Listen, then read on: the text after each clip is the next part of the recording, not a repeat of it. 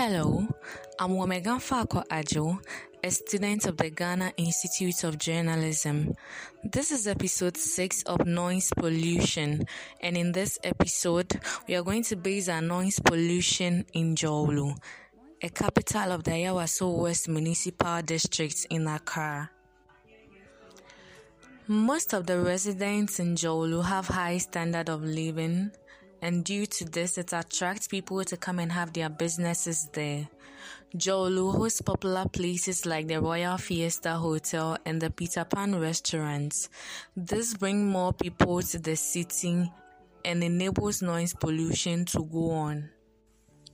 Noise pollution is considered as any disturbing sound that has a harmful effect on your health and well being as a whole, especially for the people of Dzorwulu.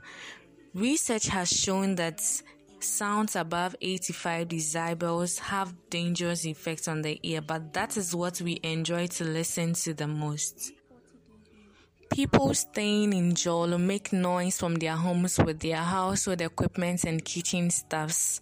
And this doesn't only remain in their homes but travels outside to other people in their various apartments.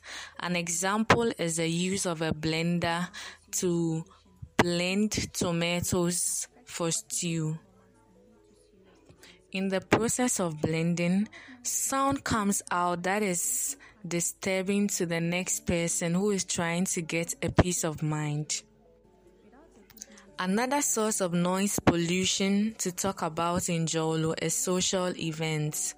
People come out in the night and in the evenings with their friends to have fun, talk about moments they won't forget and in the process they express how they feel.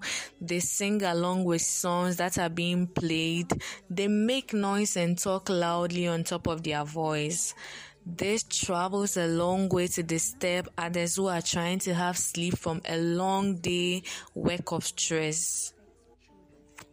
Moreover People see this as a nuisance. They are not able to express how they feel with the noise that is coming to them. And they tend to cope with it just as it is. To add up, the paramount source of noise pollution in Dzorwulu is transportation. Cars and motorcycles that use the street move as if though they are being chased or as if they are running a race of which they want to win. When this happens, the sound that is produced comes out to be noisy. It comes out to be shocking and disturbs people who turn their attention to what is going on instead of focusing on what they were doing. All these noise makes some people stressed, others have headaches from time to time, and others develop feelings of fatigue most often. And continuous exposure to such noise can even make one become deaf. Because of the degree of noise pollution in Dzorwulu, it will be of good to us if we put checks on the misuse of loudspeakers and other materials that brings out loud noise which may affect the individual's health.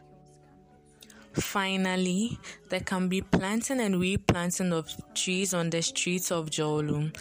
This will prevent noise pollution as they absorb the sound waves they receive. This was episode 6 of Noise Pollution with me, Wemega Fako Ajo Njolu. Thanks to you and to you for staying tuned.